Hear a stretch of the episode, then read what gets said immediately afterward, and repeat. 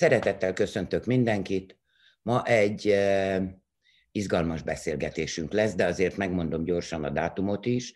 kétezer-húsz. december tizedike van.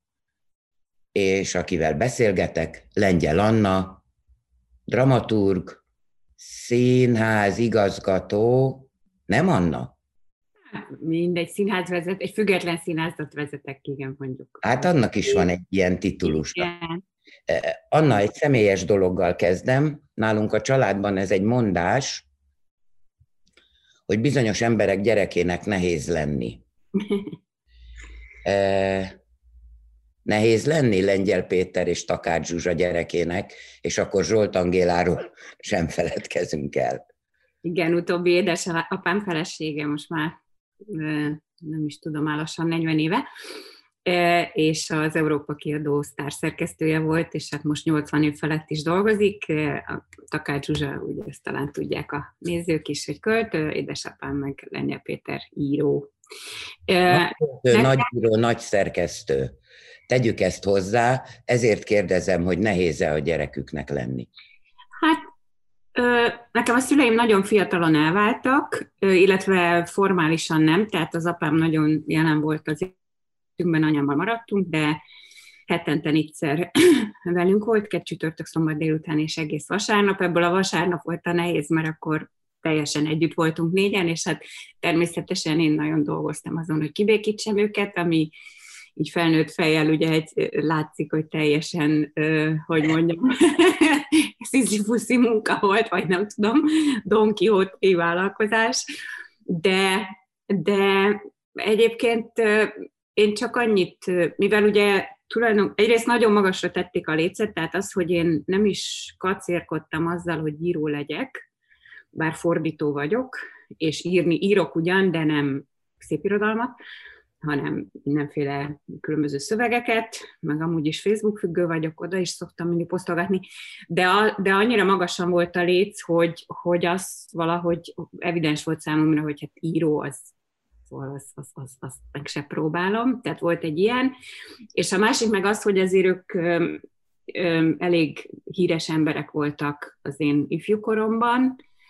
Ö, apám kicsit eltűnt a színről, mert nagyon rég... Ö, jelent meg regény,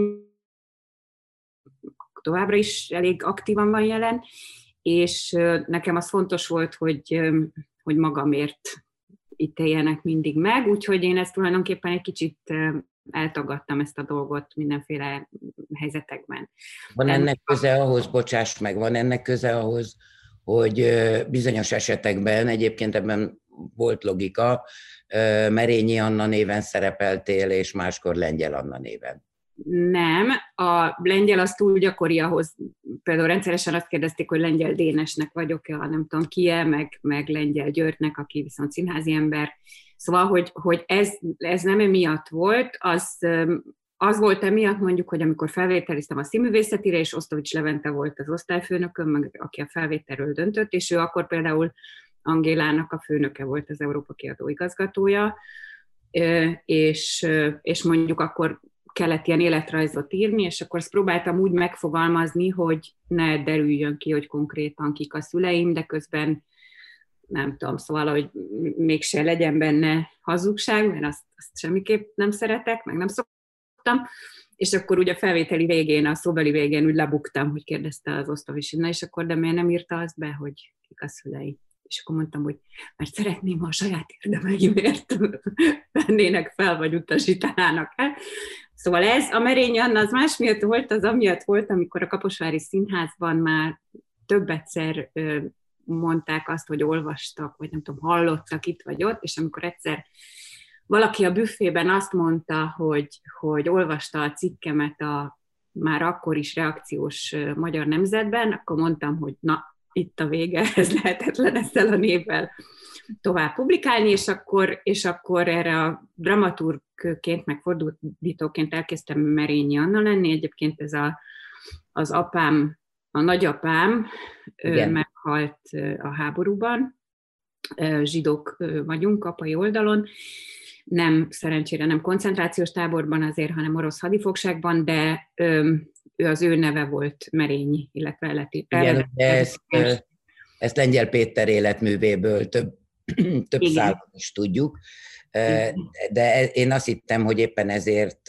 egyszer csak fölvetted az ő nevét. És hát attól az, hogy milyen nevet vettem föl, az persze, az, az nagyon erősen emiatt volt, apám halálboldog volt, de aztán ugye azzal is bonyolódott a helyzet, hogy elkezdtem egyre többet külföldön dolgozni, ott megmondanom se kell, hogy senki, nincs még egy Lengyel Anna egyrészt, másfelől az sokkal-sokkal nehezebb, még ha mondjuk, ha kiejteni nem is, de legalább leírni, úgyhogy igen, ott elkezdtem, itt a teljes skizofrénia forog fel most már évtizedek óta, én de az a, szabály, az a szabály, hogy fordítóként Merényi Anna, dramaturgként is az, és mit tudom én, rendezőként, közéleti megszólalóként, a PanoDráma vezetőjeként, Pörörö, meg hát szóval saját személyemként úgy meg Lengyel Anna vagyok, hát kicsit... Igen, én több embert világosítottam föl arról, hogy ez a két ember, ez e, ugyanaz.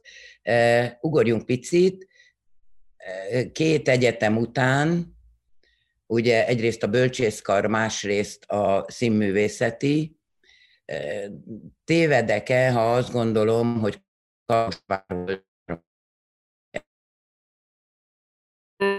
Vagy készen voltál te már addigra?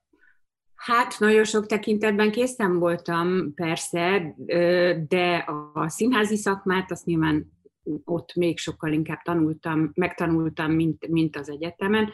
Közben, illetve ez már úgy volt, hogy már a színművészeti alatt én elkezdtem Kaposváron dolgozni. Már nem nagyon, tehát ugye egyrészt mögöttem volt egy öt éves egyetem, a bölcsészkar, én már az alatt is végig dolgoztam, tanítottam, és a rezsimen kívül mindent én fizettem, akkor, akkor ez valahogy nagyon nagy büszkeséggel töltött el, de valahogy megalapozta azt, amire most különösen ezekben a koronavírusos helyzetekben, de korábban is a színházi barátaimmal szemben mindig hivatkozom, hogy higgyétek el, hogy több lábon kell állni. És hogy azért voltam én mindig is igazán belül szabad és független, mert soha nem éltem csak a színházból. Az egy másik kérdés, hogy Magyarországon nem lehet megélni a színházból, talán egy-két sztárt kivéve, aki, akinek mondjuk meg lehet. Gyalázatosak a fizetések, és főleg gyaláz, még gyalázatosabbak voltak. Tehát mondjuk Kaposváron én nyolc év után, kétezer-tizenkettő januárjában, amikor felálltam, akkor hatvanhárom ezer forintot kerestem úgy, hogy az évad háromnegyedét lentöltöttem, évente öt-hat darabért feleltem, a teljes nemzetközi ö, turnévonalat én vittem, és még egy csomó minden mást, műsorfüzetek, darara. Ö, tehát én mindig fordítóként és tolmácsként is dolgoztam, ebből a fordítást ö, se fizetik túl jól, csak ö, ilyen nagy harcos érdekképviselő vagyok, tehát ö, főleg egy idő után én, én már nem vállaltam azokért a pénzekért munkát, amit, amivel itt nagyon sokaknak kiszúrják a szemét. Ebből következik az is, hogy kiadónak nem nagyon fordítok, mert a kiadók fizetnek a legpenetránsabban. De főleg színdarabokat fordítok, ezért szerencsére színházakban jobbak, sokkal jobbak a gázsik, ilyen szempontból viszont.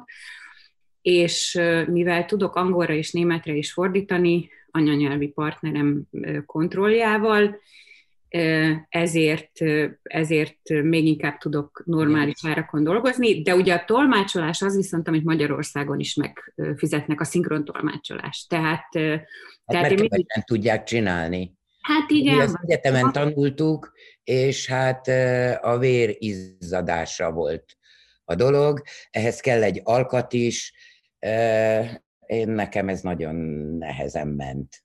Hát igen, én, én, bennem van egy ilyen szereplési vágy. Egyébként ez az egész színházi, színház szeretet, ez onnan indult, hogy én, mint nagyon sok kislány, színésznő akartam lenni, és nagyon későn jöttem rá, hogy fel, fiatal felnőttként, hogy többről van szó, mint egy minden kislány álmáról, hanem az én színházhoz való vonzalmam az ennél mélyebb, de mire ez úgy igazán kiderült, addigra már majdnem végeztem a bölcsészkaron. Egy nagyon, nagyon szürreális eleme van ennek egyébként, hogy megtalált Németh Sándor, az Operettszínház akkori igazgatója, biztos megvan mindenkinek, ő mint táncos, komikus igen, emberke, és kérlek szépen a Csárdás királynőt, nem tudott angolul, németül tökéletesen tudott egyébként, a felesége is osztrák, mai napig, már akkor is az volt, Gabi Bischoff nevű nő, mindegy, és, és meghívták Amerikába Csárdás királynőt játszani,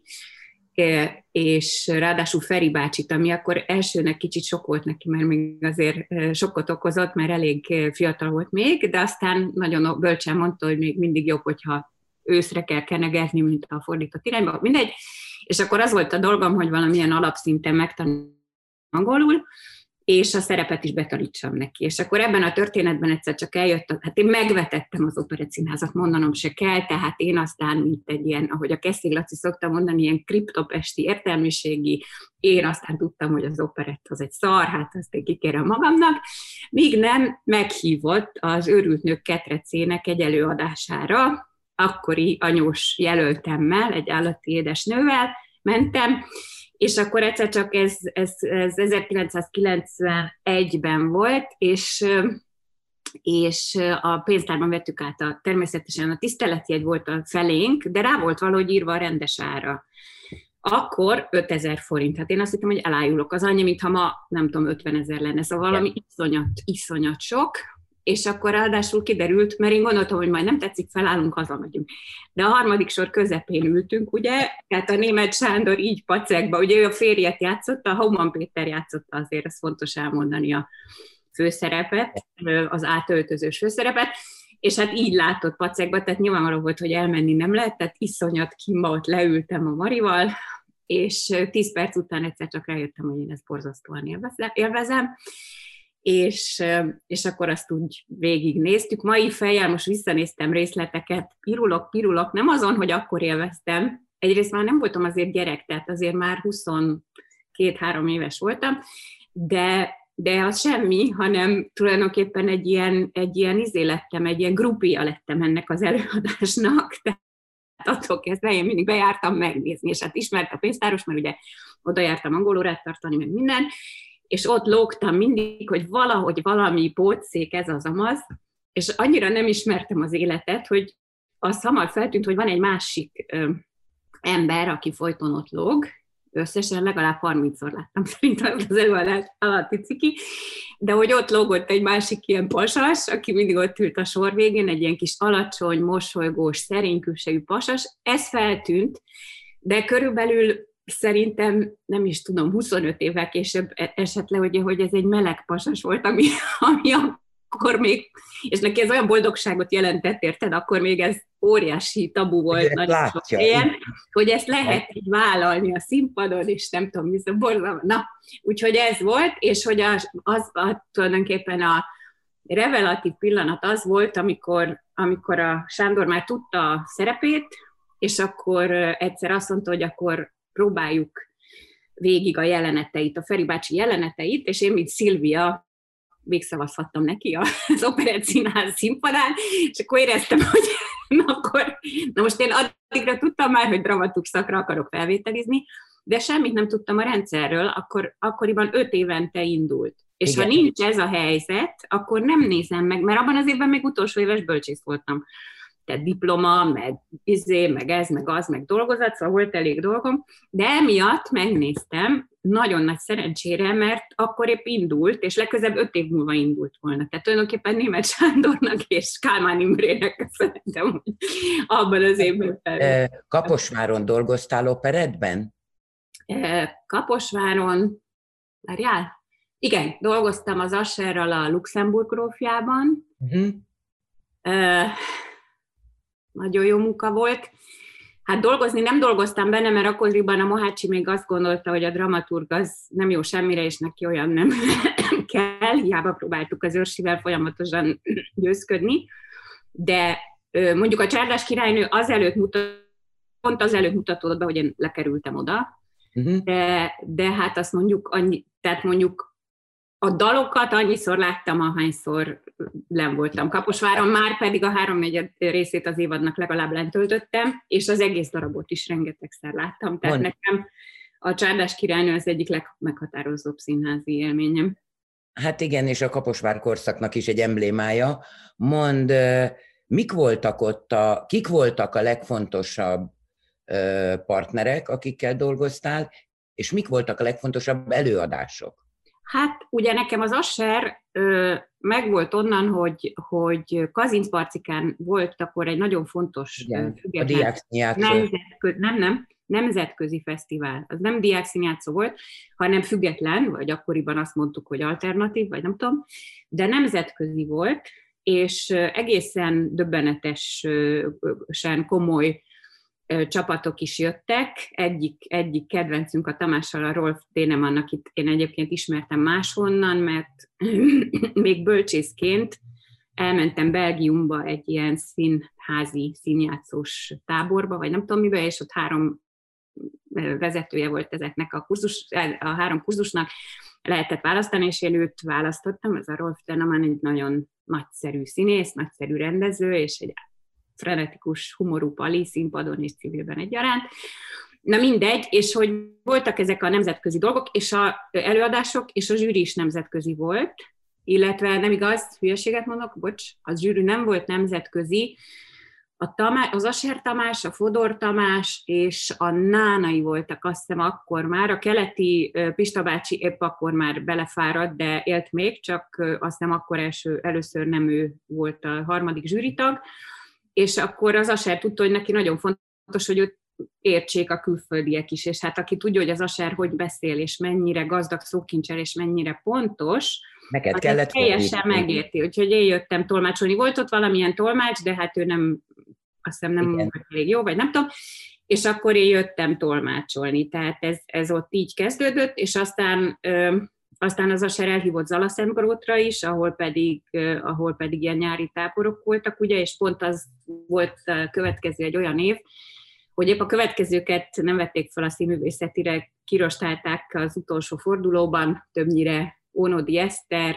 Urbanovics Kriszta, Grillusz Dorka, Pest, nem, a Réka nem, bocsánat, Silling Árpád, Rába Roland, Mundruczó Kornél, szóval egy ilyen kis gyenge csapat jött ott össze, képzelheted, és akkor az, az mondjuk, az mondjuk nagyon nagy élmény volt, és akkor ennek ellenére nem az Ascher hívott le Kaposvárra, hanem a Bobarci, aki viszont tanította színművészeti. Aha, de Ascher alatt Kaposváron többször dolgoztál. Hát az Ascher mindig velem dolgozott, vagyis hát ezt úgy kell elképzelni, hogy a Pistával is, az Őrsi Pistával. Ugye azt szoktam mindig mondani, hogy egy dramaturg egy kollégáról a legritkább esetben tudja megítélni, hogy jó-e.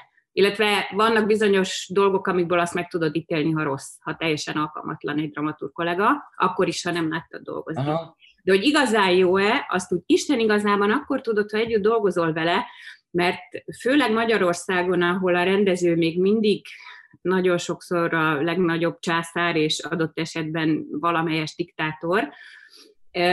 Nem tudhatod, hogy akár a húzások, akár a mondatok, szóval egyszerűen nem lehet biztosan tudni, hogy mondjuk nem az van-e, hogy a dramaturg mondta, hogy figyelj, ezt itt húzzuk már meg, könyörgöm, mert unalmas, hosszú ez a jelenet. Mint ahogy egyébként a Mohácsiak is sose használt dramaturgot, és mindig mondtuk neki, hogy János, ez most pont egy három-négy órával hosszabb az előadás, mint két. Hát igen, igen, tudom, tudom, akargatta a fejét, mondom, na, figyelj, teszek javat, de nem, hát ő neki nincs szíve elvenni a színésztől azt, azt a mondatot, amit ő szült meg az improvizáció során.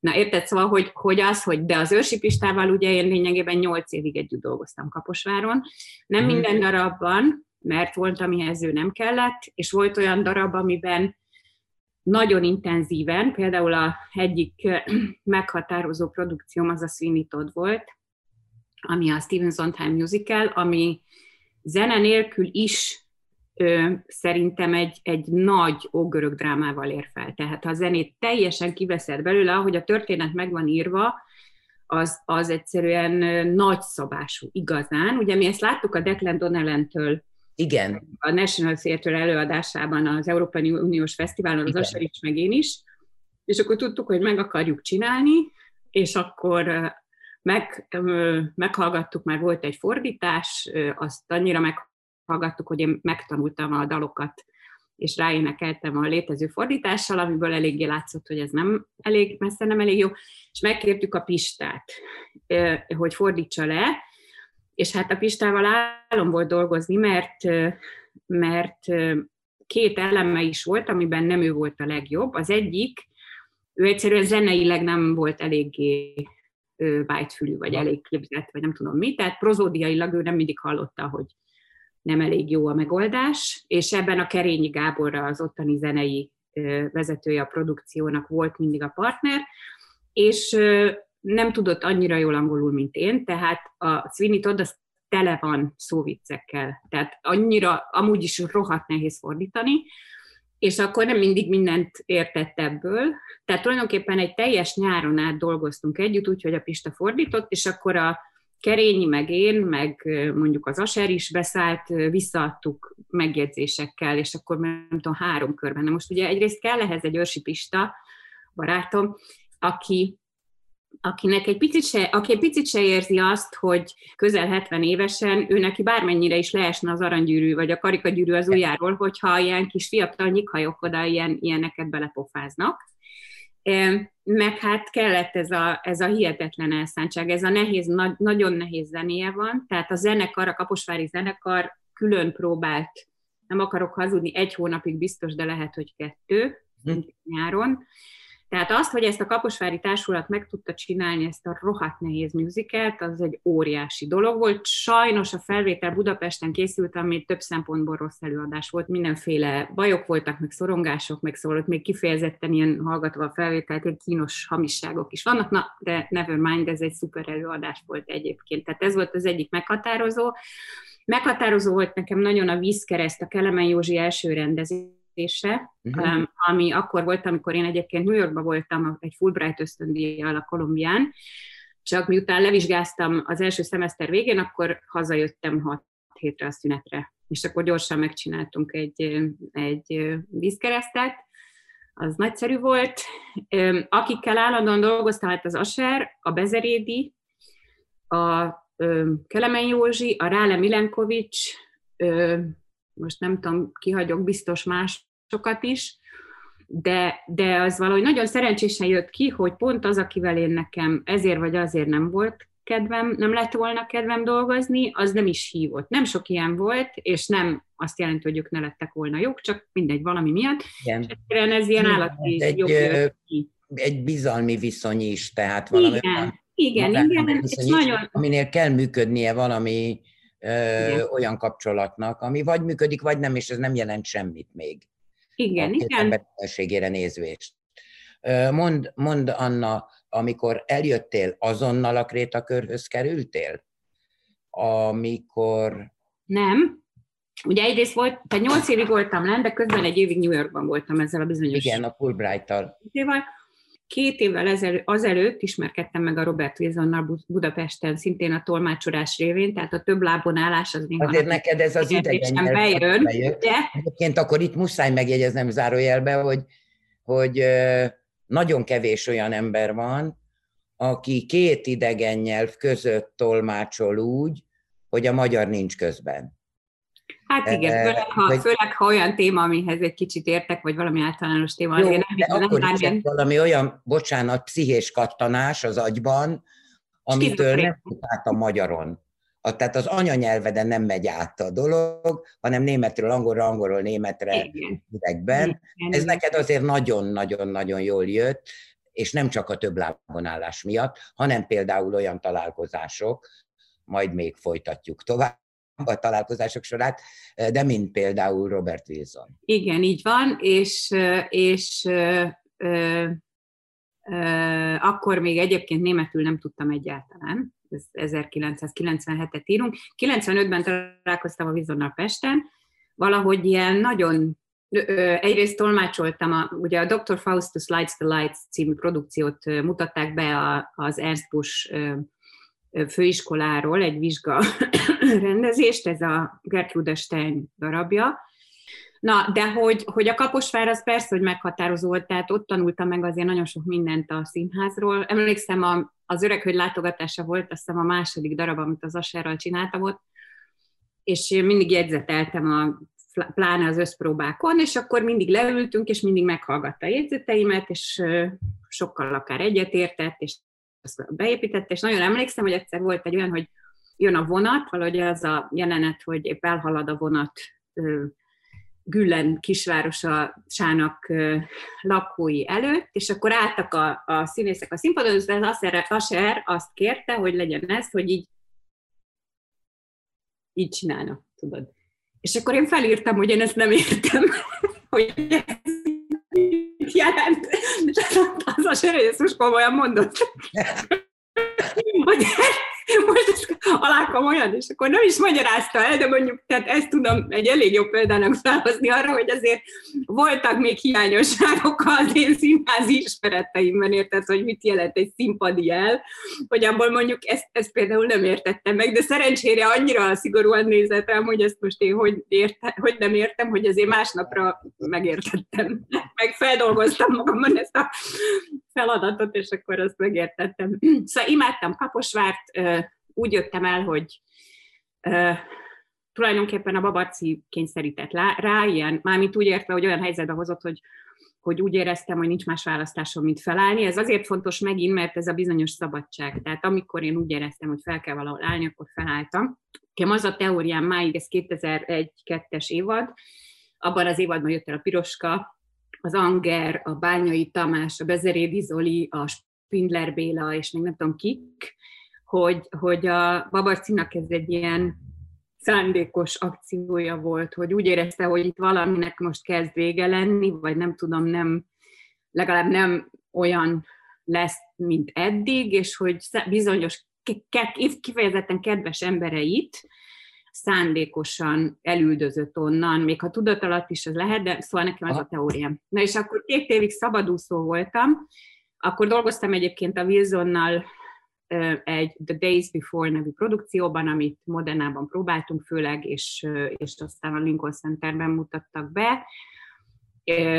Meg szóval volt ez a nagy szabadság, de hozzá kell tennem, hogy ugye, tehát mint említettem, a kaposvári fizetésem az egy rossz vicc volt, úgyhogy én végig fordítottam, meg dolgoztam, meg aztán egy idő után, ilyen talán pont akkoriban kezdtem el, Fordítani a, Kozmopoli- nem, fordítani a Kozmopolitán című magazinban, majd egy idő után bizonyos anyagoknál, vagy legtöbb anyagnál nagy szabadságot kaptam, hogy nem csak fordítani lehet, hanem lehet javítani, na, ettől vérszemet kaptam, és aztán saját cikkeket is kezdtem egy ponton írni álnéven. És a Kozmopolitán, itt muszáj megjegyeznem, mert itt sorsok összeérnek, a, Kozmopolitán, a magyar Kozmopolitánnek az olvasó szerkesztője Zsolt Angéla volt. A... Tehát, hogy innen a kapcsolat, és ugye Zsolt Angéla, aki klasszika filológus, nem tudom én, ugye ezek a magyar fizetések, tehát ha egyszer az életutakat azt szerint rakjuk össze, egy külföldi számára ezek érthetetlen párosítások. Nekünk pedig teljesen evidens. Hát igen, mondjuk egy, érted, egy német dramaturgnak először is, főleg egy bizonyos idő eltelte után, egy bizonyos rang után olyan fizetése van, hogy ebből ő kényelmesen megél. De, de nem csak erről van szó, hanem természetesen minden német nyelvű színházban alapvetőnek tartják, hogy a dramaturg lásson új darabokat, új rendezőket, tehát ő rendszeresen utazik mindenféle színházakba, akár Magyarországra például egyébként, mint a Wolfgang Winszbauer teáterből a Schillinget nézni, és akkor az a napnál, vagy az, az teljesen természetes, hogy fizetik minden költségét. A szállodáját, az útját, talán még valami napi díjat is kapnak. Egyébként képzeld a kritikusoknak is, tehát a kritikusok is úgy jönnek, mennek a német nyelvterületen, miután az nagyobb, mint a Németország, igen. Amit szintén elég nagy. Igen. Hozzáteszem, hogy iszonyú büszke vagyok rá, hogy a PanoDrámában, ami formálisan kétezer-nyolc, én az első, főleg az első években az én munkatársaim ne tudd meg, hogy amikor egyébként megkaptam a, melyik, valamelyik díjat, amit kaptam, azt hiszem a Bálint Lajos Vándorgyűrűt talán, amilyen dramaturg díj, akkor a Garai Judit és a Hárs Anna a legközelebbi munkatársaim, társdramaturgok, valahelyi tanítványaim, azt adták nekem ajándékba, hogy van egy ilyen nagy Európa térkép, és rá van tűzve, gombos tűvel mindaz, ahol ők a PanoDráma jóvoltában jártak. És ez New Yorktól Tamperén át, Moszkváig, szóval, hogy, hogy én ezt annyira fantasztikus dolognak tartottam, hogy akkor egy olyan korszakban, amikor egyre több független színház született, és volt egy ilyen szándék, valahogy a, talán a kulturális kormányzat részéről is, hogy ez, ez most legyen támogatva, akkor valahogy az ember mert még ilyeneket is vállalni, érted, hogy akkor most én igenis elköltök, mit tudom én, százezer forintot, vagy százötvenezret arra, hogy a munkatársam ide menjen, vagy együtt oda menjünk, vagy ennek a csúcsa az volt, amikor elmentünk egyszer New Yorkba együtt. Na, mindegy, szóval, hogy, hogy, hogy ez, hogy járjanak a munkatársak, eleve, eleve az, hogy, hogy tehát ez a hülye mondás, hogy a jó pap holtig tanul, ezt, ezt valahogy, szóval én nem, én, én, én attól kezdve értelmetlennek tartom az életet, ha az ember már nem akar tanulni. Szerintem attól kezdve nincs, nincs értelme a dolognak. Akkor el lehet... Azért ebben egy olyasmi is van, hogy a magyar színházi szcéna, ö, ez a szegmense, ugye rá tud, egy nemzetközi kontextust tud maga körül. Tehát, hogy nem, nem, nem egy zárványként létezik a, a világban a színház, hanem, hanem különböző kapcsolódásai vannak. De gondolom, ugorjunk vissza egy kicsit kétezer-nyolc elé, ugyanis a kétezer-nyolcas év az például azért fontos, mert akkor jöttél el a Krétakörből, hiszen a Krétakörnek, amilyen az addig volt, akkor vége lett. De egy picit azért beszéljünk erről, hogy a Krétakörben mi volt. Hát igen, tehát két évig szabadúszó voltam, és akkor én addigra már a Süsüt jól ismertem, a Silling Árpádot, mi ö, tulajdonképpen tizennyolc éves kora óta ismertem egyébként, épp Zalaszentgrótról, meg Kazincbarcikáról, meg minden, és, ö, és ö, láttam minden rendezését szinte, és valahogy dumáltunk is sokszor. Ja, és volt ez a bizonyos dolog, hogy a Burgtheater vezető dramaturgia Wolfgang Winsz mindig érdeklődött, hogy mi zajlik itt. Ja, én dolgoztam közben a Süsüvel a Schaubühnen Berlinben, és jártunk Bécsbe beszélgetni egy lehetséges rendezésről, már a Wolfgang addigra már vagy hat rendezését látta, és mindenképp meg akarta hívni. Azt a, végül a bécsi rendezésben a Verespanka dolgozott vele, pont azért, mert a berliniben úgy volt, hogy ő fog, de ilyen krétakörös szempontok miatt itt maradt. Na mindegy, tehát a Schaubühnén dolgoztunk együtt, és akkor egyszer csak felhívott a Gáspár Máté, és akkor leültünk, és hogy szeretnének elhívni a társulatba, és hát érted semmi, tehát hogy ennél jobbat el nem tudtam képzelni, hát közel olyan izgalmas hely nem volt akkor a Magyarországon, és egyszer csak azt mondta, hogy sajtósnak. És hát akkor tudod, ó, meg, hogy ugye a kapcsolatok, meg tudok írni, meg a nem tudom mi, és hát akkor azt kellett mondanom iszonyú szomorúan, hogy hát sajnos én erre alkalmatlan vagyok, ezért meg ezért, én halálboldogan jönnék, nincs még egy hely, ahova közel ilyen boldogan jönnék, dramaturgnak. És már akkor olyan hely volt a Krétakör kétezer-négyben, meg már mindig is, ezt meg kell mondjam, hogy ez teljesen magától értetődő kéne legyen, de egyáltalán nem teljesen magától értetődő a legtöbb magyar színházban, hogy akkor ők elgondolkoznak azon, amit egy csak potenciális munkavállaló mondott, akit ők valamilyen munka betöltésére hívtak, igen. És három nap múlva csörög megint a telefon, hogy jó, akkor fel szeretnének venni dramaturgnak. Nyilván zajlott egy beszélgetés, nyilván a Süsű nagyon jól ismert, szóval ez mind ott volt mögötte, de érted, mégiscsak. És akkor így kerültem a Krétakörbe. Anna, és a... most meghajtalak egy picit. Mondjad meg egy muszáj... a fontos előadásokat. Nem az előadásokat szeretném mondani elsősorban. A legfontosabb a Krétakörben az volt, például Kaposváron, hogyha volt valami ötlete az embernek, az csak úgy lehetett előadni, hogy valahogy úgy, zajon, úgy folyjon le a beszélgetés a Babarcival, hogy azt gondolja, hogy az ő ötlete volt. Ezt még egyszer nem győzöm hangsúlyozni. És szerintem egy férfinő viszonyban nagyon gyakori. Lehet, de ez a Krétakörben természetesen sose volt probléma. Tehát a Krétakörben nekem a legnagyobb dolog nem a produkciók voltak, mert egyébként produkciós dramaturgiát elég keveset csináltam ott.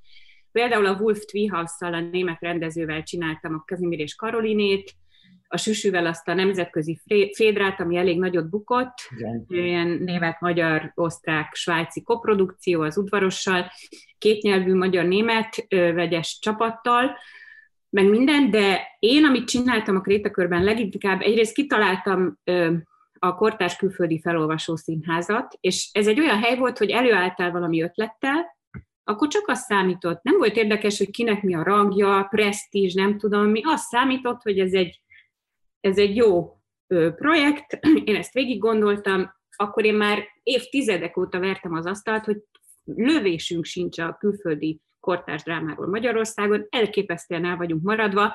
Olyan szerzők, akiket már rég bemutattak tíz éve mindenhol, mire ide bejöttek, ha egyáltalán bejöttek, szóval egy állatira el vagyunk maradva mai napig. Van egy két, vagy van egy pár szerző, Martin McDonagh, meg Schimmelfennig, meg nem tudom, akik valamiért itt nagyon, Mayenburg esetleg, akik valahogy sztárok lettek itt, és közben van több száz, akikről igen, nem is hallott a magyar közönség, vagy a magyar szakma se nagyon, noha nincs európai ország, de legalábbis é u-s ország, ahol ne lennének tíz-húsz éve nagyon fontos szerzők. Na és akkor csináltam ezt, ennek teljesen a programját is éraktam össze azt, hogy milyen darabok, persze jóváhagyással meg megbeszéltük, ki, ki, kiket hívok rendezőnek, stb. stb. Például az volt az első jelinek magyar színpadon valaha, a, a, ott, ott mutattuk be, a, ott volt felolvasó színháza a Pihenő hely című darabból, amit azért akkor fordítottam le, stb. stb. Tehát ez a sorozat nekem kardinálisan fontos volt, nagyon sok szerzőt, fontos szerzőt behoztunk, és aztán kitaláltam egy olyat, hogy szabad egyetem. Ez először... Először, amikor Amerikába mentünk egy három hetes turnéra, és ahogy ez Magyarországon lenni szokott akkoriban, főleg a magyar értelmiségiek, egyébként Nyugat-Európában ez hasonló, most ilyen nagyon általánosítok, de sajnos egy nagyon létező tendencia, hogy jaj, az amerikaiak kulturálatlanok, bunkok, bebebebebe, és ezt mondják iszonyú nagy, nagy arccal emberek, akik soha az életben nem jártak ott, és lényegében semmi más nem tudnak róla, mint hogy látják a bunkó nagyhangú tornacipős amerikai turista csoportot a városban, meg mondjuk nézik a filmeket. És akkor mondtam, hogy figyeljetek, csak a Tilo Werner járt korábban rajtam kívül Amerikában, hogy én szeretnék egy kéthetes szabad egyetemi sorozatot, hogy tanuljuk meg, hogy, hogy ez mi ez az ország. És utána három hétig kim voltunk, és tulajdonképpen kivéve azt a pár napot, amikor próbáltunk, mert két darabból voltunk a Sirályal, meg a Feketeországgal, azt kivéve minden nap ott is tovább tanultunk. Tehát tele volt a minden napunk programokkal, milyen múzeumban, milyen emberrel megyünk, mit tudom én, milyen Broadway producerrel beszélgetni, mindegy, szóval elképesztő, milyen Soho, ilyen izék, különböző kis galériák turnéján át a Kolumbia Egyetem könyvtáráig, és, és, és, és hát találkoztunk ilyen fantasztikus emberekkel, és közben játszottuk ezt a két előadást, és nagyon meglepően a Feketeország ott is, ott is aratott, de, de szóval az nekem az egyik legnagyobb sikerem volt a Krétakörben, hogy mondjuk a Silling Árpád, aki, ö, akinek szintén megvolt a véleménye Amerikáról, szintén többé-kevésbé meglapozatlanul, hogy egyszerűen teljesen meglepődött, és teljesen átértékelte ezt a dolgot. Tehát mondjuk állt egy rohadt nagy térképpel a metróban az állomáson, emlékszem, és próbálta keresni azt a helyet, ahova el kellett jutnunk, és egyszerűen leesett az álló, hogy sorra jöttek oda az emberek, hogy mit segíthetek, hova szeretne eljutni, nem tudom miért. Tehát, szóval, hogy a, tehát, hogy az előítélet, jó, hát a harlemi miséről már nem is beszélve, a harlemi gospel miséről, tehát ott kész volt mindenki, tehát ott, ott mindenki paf volt, tehát ez egy olyan szenzációs élmény volt, hogy ez valami őrület. És, és tulajdonképpen az egyik legnagyobb élmény, ez, talán ez volt, hogy egy teljes kultúrát, mert előtte a szabad egyetemi előadásokon úgy képzeld el, hogy mondjuk Magyarics Tamás, aki engem tanított az egyetemen, háromszor másfél órában elmondta nekünk az amerikai történelmet. Annyira hadar, hogy épp még lehet érteni, hogy mit beszél, de pont így viszont belefér háromszor másfél órába az amerikai történet. De mondjuk amerikai zenét a Jeneri Zoltán tanított nekünk, érted? Szóval, hogy, hogy építészetet a Bán Zsófi, és, és akkor még sorolhatnám. Tehát szenzációs volt, és volt ilyen szabad egyetemi sorozat az ötvenhatnak a ötvenedik évfordulóján is, mert az is kiderült számomra, hogy arról se nagyon tud a az ötvenhatos forradalomról se tud messze eleget a, a társulat többsége. És egyébként onnan lett a későbbi panodrámás produkció Palinak az ötlete, mert akkor hívtam el először oda Maléter Pálnét, a kivégzett honvédelmi miniszterét, és hát az meg tényleg olyan, megint olyan volt, hogy elvileg másfél óra lett volna, beszéltünk előtte telefonon, ugye a Csalog Zsolt csinált vele a Doku ötvenhatban egy interjút, én onnan ismertem, és mondtam neked telefonba is, hogy mi lenne a kérés, mert annak a sztorinak ott nyolcvannégyben véget ért, vége volt, amikor megjelent a könyv, és akkor eljött ez a hihetetlen, elegáns, akkor azt hiszem hetvenhárom vagy hetvennégy éves nő,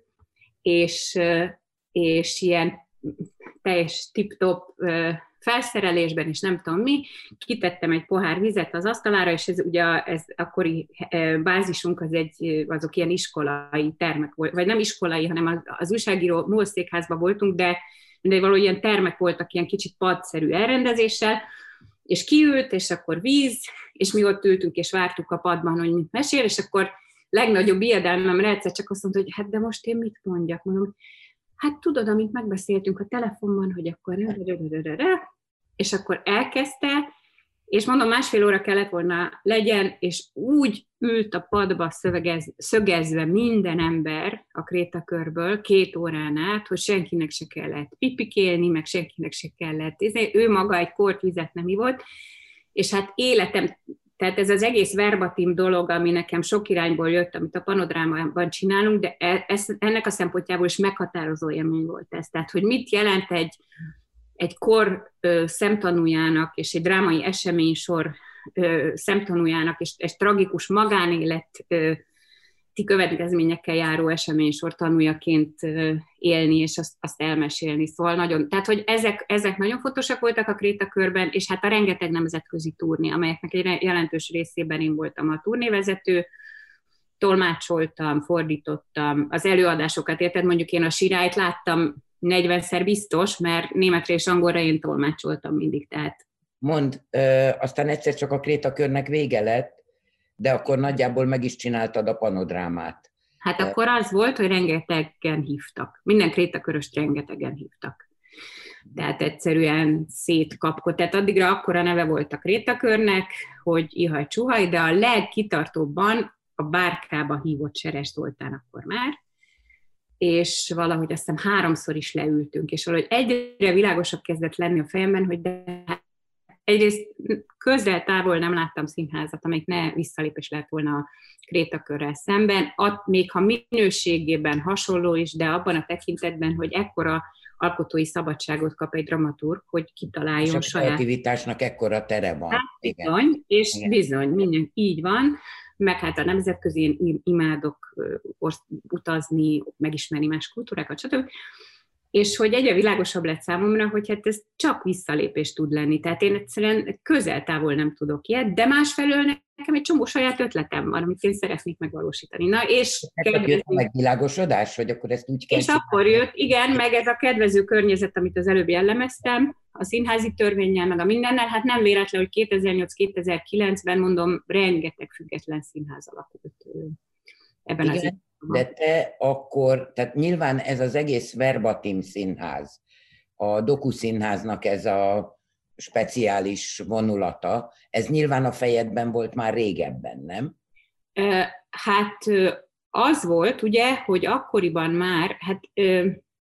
Hát én tudtam, mi az a verbatim színház, ugye a szó szerinti dokumentum színház, ahol szigorúan csak szó szerinti anyagokat használunk, interjúkból, egyéb hiteles dokumentumokból, és abból áll össze a drámaszöveget. Én tudtam, hogy ez van, olvastam is ilyet, látni talán akkor még nem is láttam, ebben nem vagyok teljesen biztos, de egyébként, amikor a PanoDrámát megalapítottam, akkor még az első elképzelés az volt, hogy kortárs külföldi drámákat mutatunk be, kortárs hazai drámákat külföldön, egyébként ha nem is teljes produkciós bemutató, de felolvasót sokat csináltam Berlintől New Yorkig. Aha. Bécsben, nem tudom, hiszen egy csomó, valahogy ez egy nagyon-nagyon nagyon, vagy, vagy ilyen ihletett időszak volt számomra is, de valahogy a körülmények is nagyon megvoltak ehhez. És fiatal külföldi rendezőket behozni, és fiatal, esetleg fiatal magyar alkotókat kifele, de az, az mondjuk kevésbé. És akkor egyébként találkoztam itt azzal a csapdával, hogyha van egy külföldi fiatal átütő tehetség, amit én mondjuk onnan tudok, hogy mondjuk Finnországba négy-öt éven át én minden évben többször elmentem, mindig elmentem a Tamperei Fesztiválra, rendszeresen jártam Helsinkibe, iszonyú sok darabot olvastam, mert ők mindig, amiben ennyi esély van, azonnal lefordítatják a móra, tehát ezt tudják, hogy erre rá kell szánni a pénzt a kultúrára. és megismerkedtem egy csomó emberrel, rendezőkkel, írókkal, láttam rengeteg előadást. Ugye a Krisztián Smetszet már hívtuk a Krétakörbe, ott csinált nekünk egy workshopot egy saját darabból, de hát ott egy csomó, mondjuk volt a Mika Müllőaho, aki, aki egy nagyon tehetséges fiatal drámaíró és rendező. És kétezer-nyolcban kapta meg az Alföldi egyébként a Nemzeti Színházat, és én akkor öt évig volt ugye ő ott igazgató, és az alatt legalább tíz panodrámás projekt volt a, a Nemzetiben, tehát messze a legfelvilágosultabb, legnyitottabb igazgató volt a, a Robi ilyen szempontból is. Ugyanez, hogy jössz egy jó ötlettel, akkor nincsenek egyéb szempontok. Akkor az van, hát jó, van, mert azért külsős vagy, tehát van erre idő, nem megy a rovására valami saját projektnek, nyilván ezek, szóval ilyen szempontok azért vannak.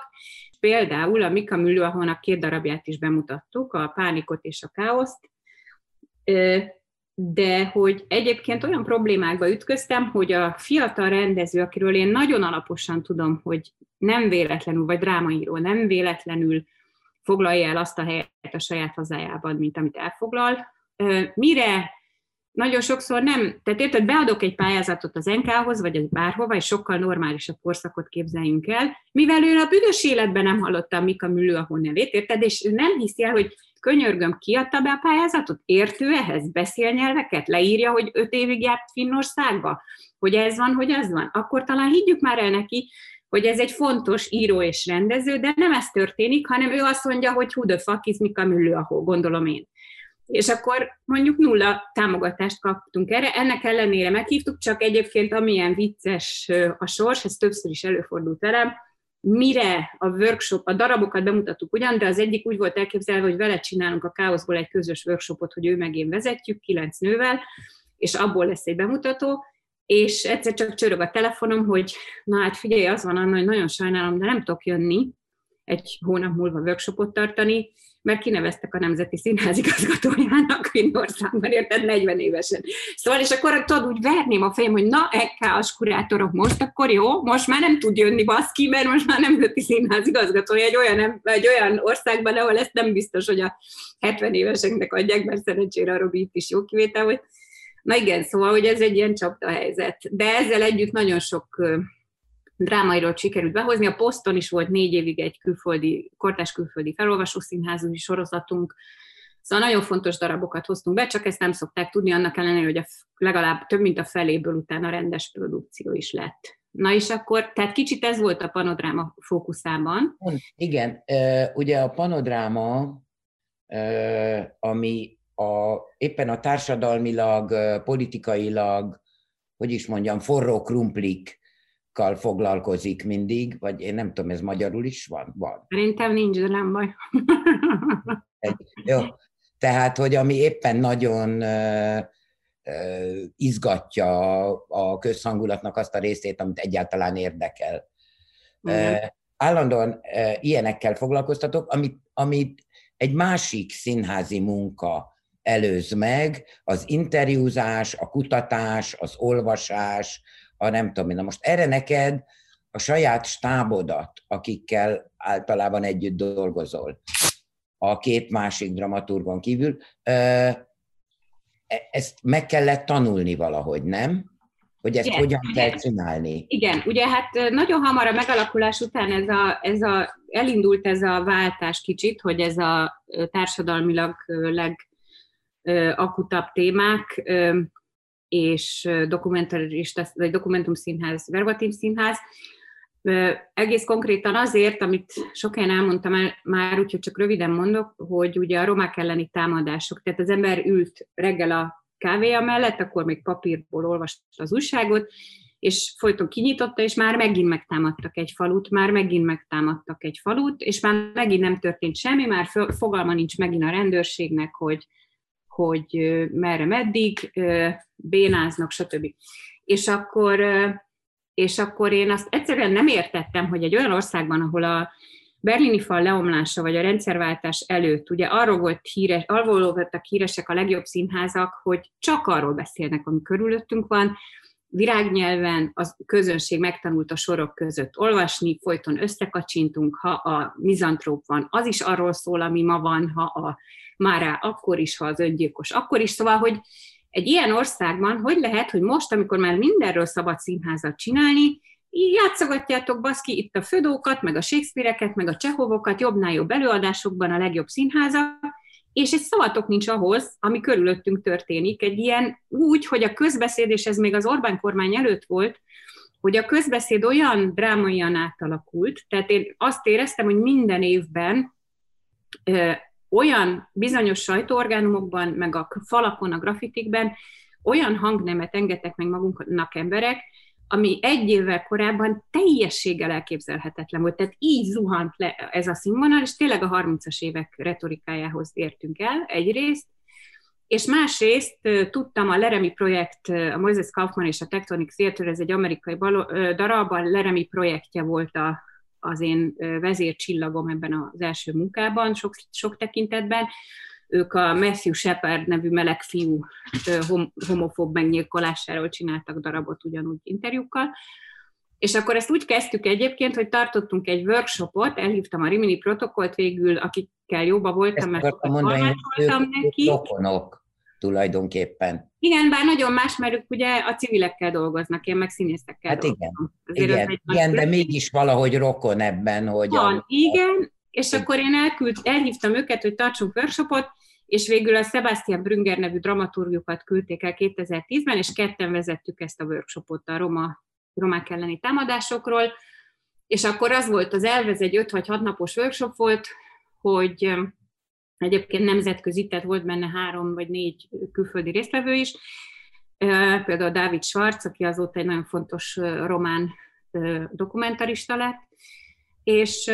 És én mondtam, hogy most az az elf, hogy most csak másodkézből nézzünk anyagokat, mert öt nap alatt nem fogunk tudni lemenni interjúzgatni, meg nem tudom mit, tehát ez egy teljesen felületes, megalapozatlan marhaság lenne. Most nézzük azt meg, hogy az újságcikkek, a híradók, a nem tudom mikből mit sütünk ki.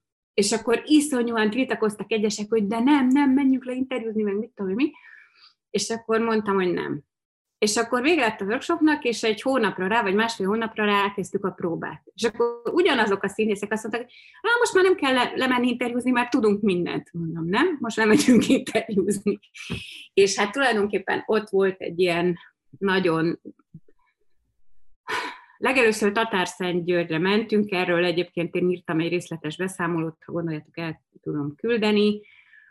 Egyébként a legtöbb helyen azt tapasztaltuk, hogy alig várják, hogy beszéljenek. Az a döbbenetes dolog volt, hogy egy-két ilyen szenzációhajház újságírón kívül, akinek volt pofája mondjuk egy kisgyerek pofájába odatolni, na most szót ismételtem, arcába odatolni a mikrofont, hogy és akkor az milyen volt, és abból cikket írni, szóval egyszerűen kinyílik a bicska az ember zsebében. Ezt kivéve nem kérdezte meg őket a kutya se, hogy ez hogy volt, mint volt, és főleg nem úgy, hogy tényleg ö, venni a fáradtságot, leülni több órára, interjúzni, utána visszajönni, és hozzáteszem, hogy utána már volt, ö, volt ö, ö, ugye a ítélet Magyarországon, ami a, ami a tárgyalásról készült dokumentumfilm, a Hajdó Eszteré, meg volt ugye a Friga Bencének a Csak a szél, ami egy ilyen áldokú, vagy nem tudom, hiszen voltak egyéb próbálkozások, de azok szintén mind nem kérdezték meg ezeket az embereket, vagy legalábbis semmilyen mélységben, értékelhető mélységben nem, hogy ez hogy mit volt. És a legtöbben alig várták, hogy elmesélhessék, szóval ez már, már megrázó volt. Azt mondjam. Biztos, hogy nem, ugye sok ilyen produkció volt oktatásról, bírósági tárgyalásról, mindenről.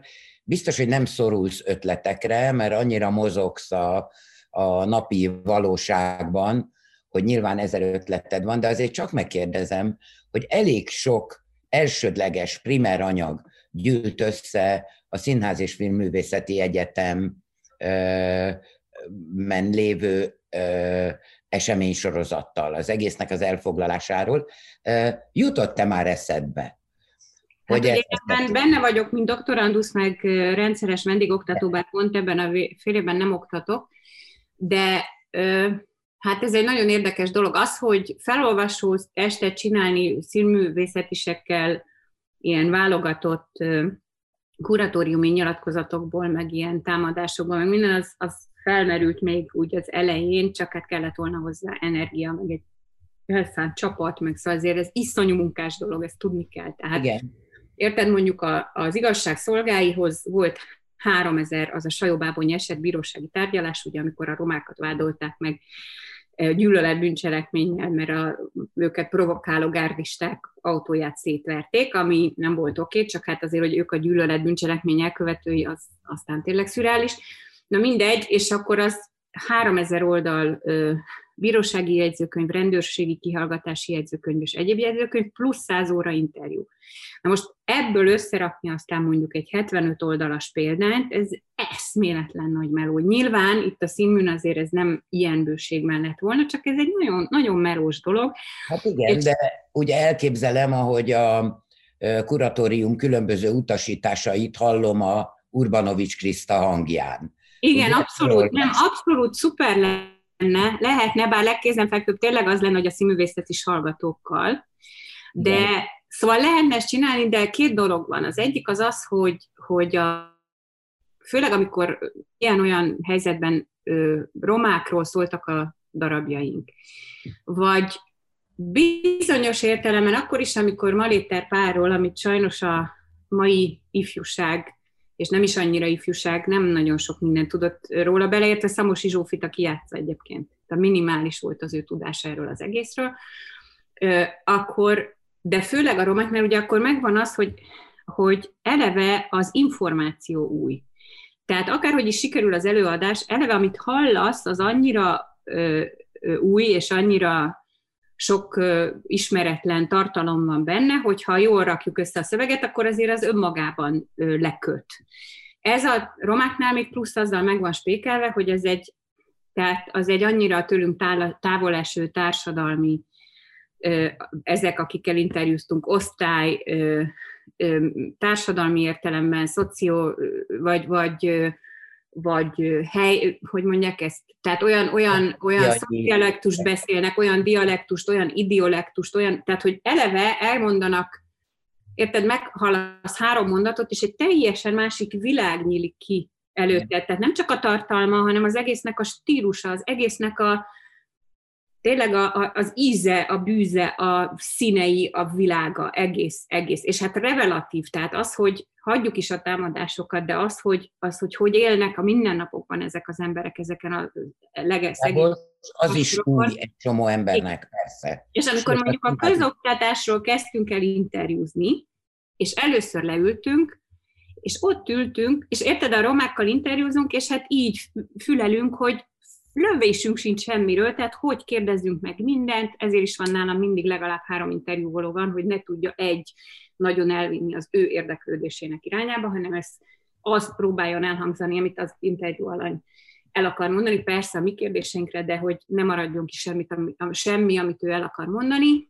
És amikor először leültünk a közoktatásról beszélgetni, akkor egyszerűen a végén én teljesen kétségbe estem, hogy hát ebből az életben nem lesz színdarab, hogy ülünk egy asztalnál, hasonlóan kultúrált, tanult, hasonló társadalmi közegből érkező emberek, és kurvára egyetértünk mindenben. Tehát így bólogatunk egymásnak, hogy igen, és akkor és egymásra licitálunk. Tehát ebben így, érted, ez iszonyú nehéz. Na most ez valamennyire a színművel is így van, persze a kuratóriummal nem, mert azzal mondjuk nem értünk egyet semmiben, de, de hogy, szóval, hogy abszolút, én egy teljes színdarabot nem, vagy én nem látok benne, de egy ilyen felolvasó színházat abszolút látok benne, csak kéne hozzá elszántság, idő. Energia.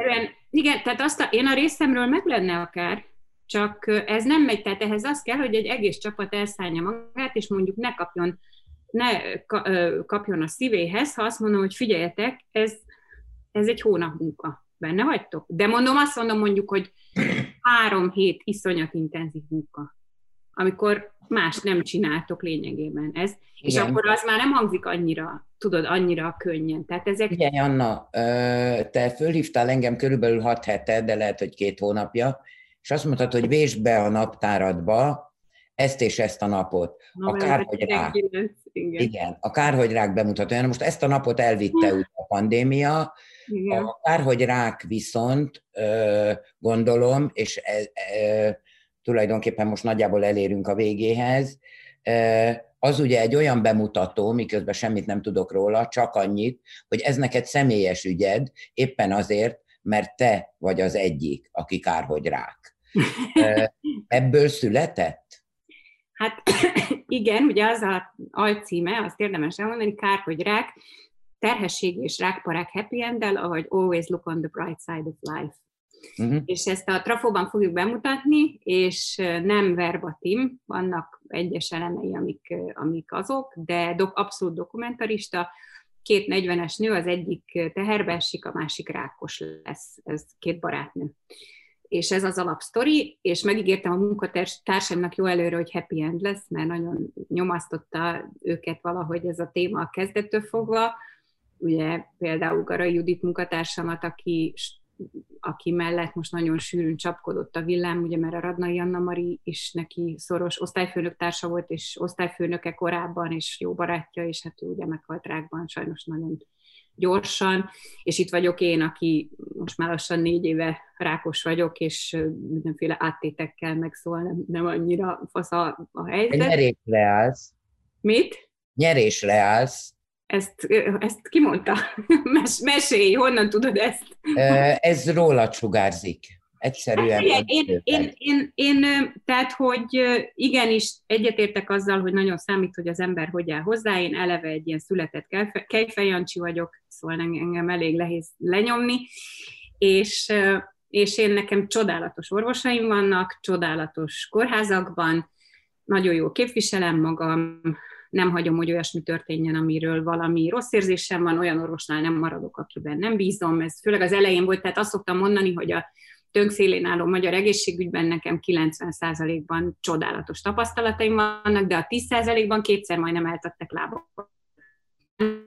Az első műtét után azzal viccelődött, hogy hát most, hogy majdnem eltettem magát lábalól, szóval ezt így, így.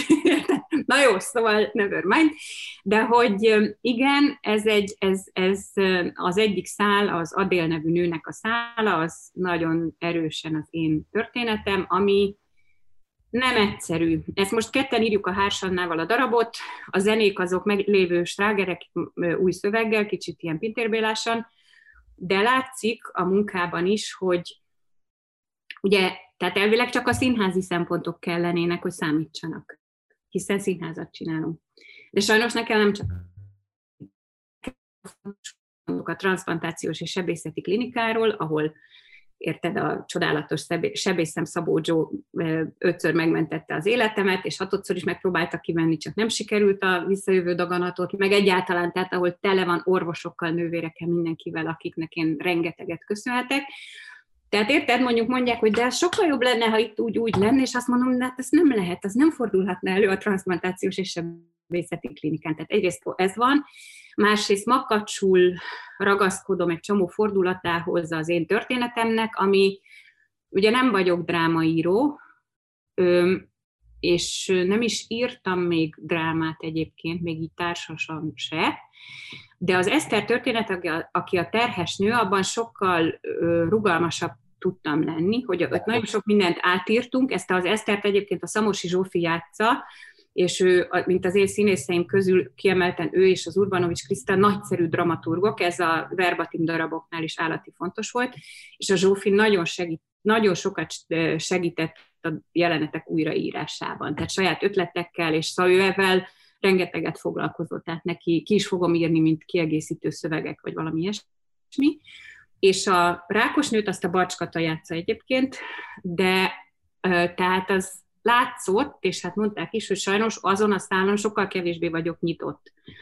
És vannak ilyen etikai szempontjaim is, amik, érted, megint csak nem színházi szempontok, ez a verbatim színháznál egész más, mert ott aztán nagyon súlyos etikai szempontok játszanak bele, de arról írom most a szakdolgozatomat, arról majd lesz talán egy, egy kis kézikönyv, hogy hogy kell etikus verbatim színházat csinálni, de hogy, tehát, hogy, hogy ezzel azt akarom mondani, hogy miközben ez a produkció nyolc éve a legdrágább produkciónk, és összesen is egy ilyen drága produkciónk volt, az Igazságszolgái, ami amúgy is, és a jelen helyzetben koronavírus és egyebek, és a magyar kormányzat, amelyik sehogy nem támogatja a, a, a rettenetes sok mindentől eleső színházakat, előadásoktól, bevételtől, stb., de még az se kaptuk, olyan, olyan könnyítéssel kaptunk, hogy a minimál nézőszám, meg a minimál előadásszám, az most ne legyen idén, mert hát hogy lenne, amikor az év felében egyáltalán nem tudtál játszani, és ez még csak nem is rossz indulat meggyőződésem szerint, hanem nincs abban a rohadt minisztériumban egy ember se, aki értene hozzá. Tehát aki mondjuk már márciusban azt mondta, hogy srácok,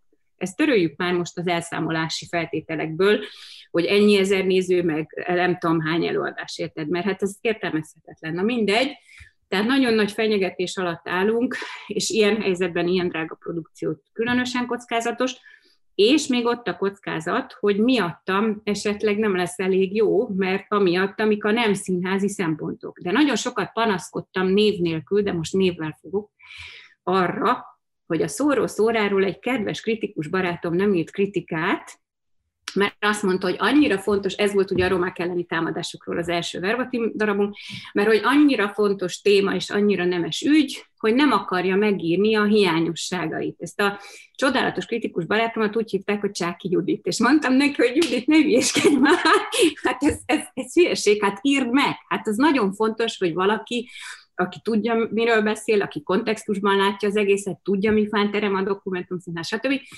Tényleg írja meg, hogy mik a hiányosságai, mert én abból nagyon sokat tanulunk. Úgyhogy kérlek, hogyha vacak lesz az előadás, akkor is mindenképpen írjál róla kritikát. Ez az én kérésem. Ja. Tíz nappal a premier előtt kellett abbajnunk a próbát, és most tárgyalunk a Trafóval, ez Trafó nagyterem. Valószínűleg késő tavasszal, koranyáron fogjuk bemutatni. Kár, hogy igen. Ott leszek a bemutatón, írok róla. Anna, nagyon szépen köszönöm a beszélgetést. Igen. Hát remélem, hogy itt akik nézők, hallgatók, ők is pompásan szórakoznak, én tátott szájjal hallgattam. Köszönöm, hát, Anna. Köszönöm szépen, és köszönöm nektek, revizornak is. Köszi, sziasztok!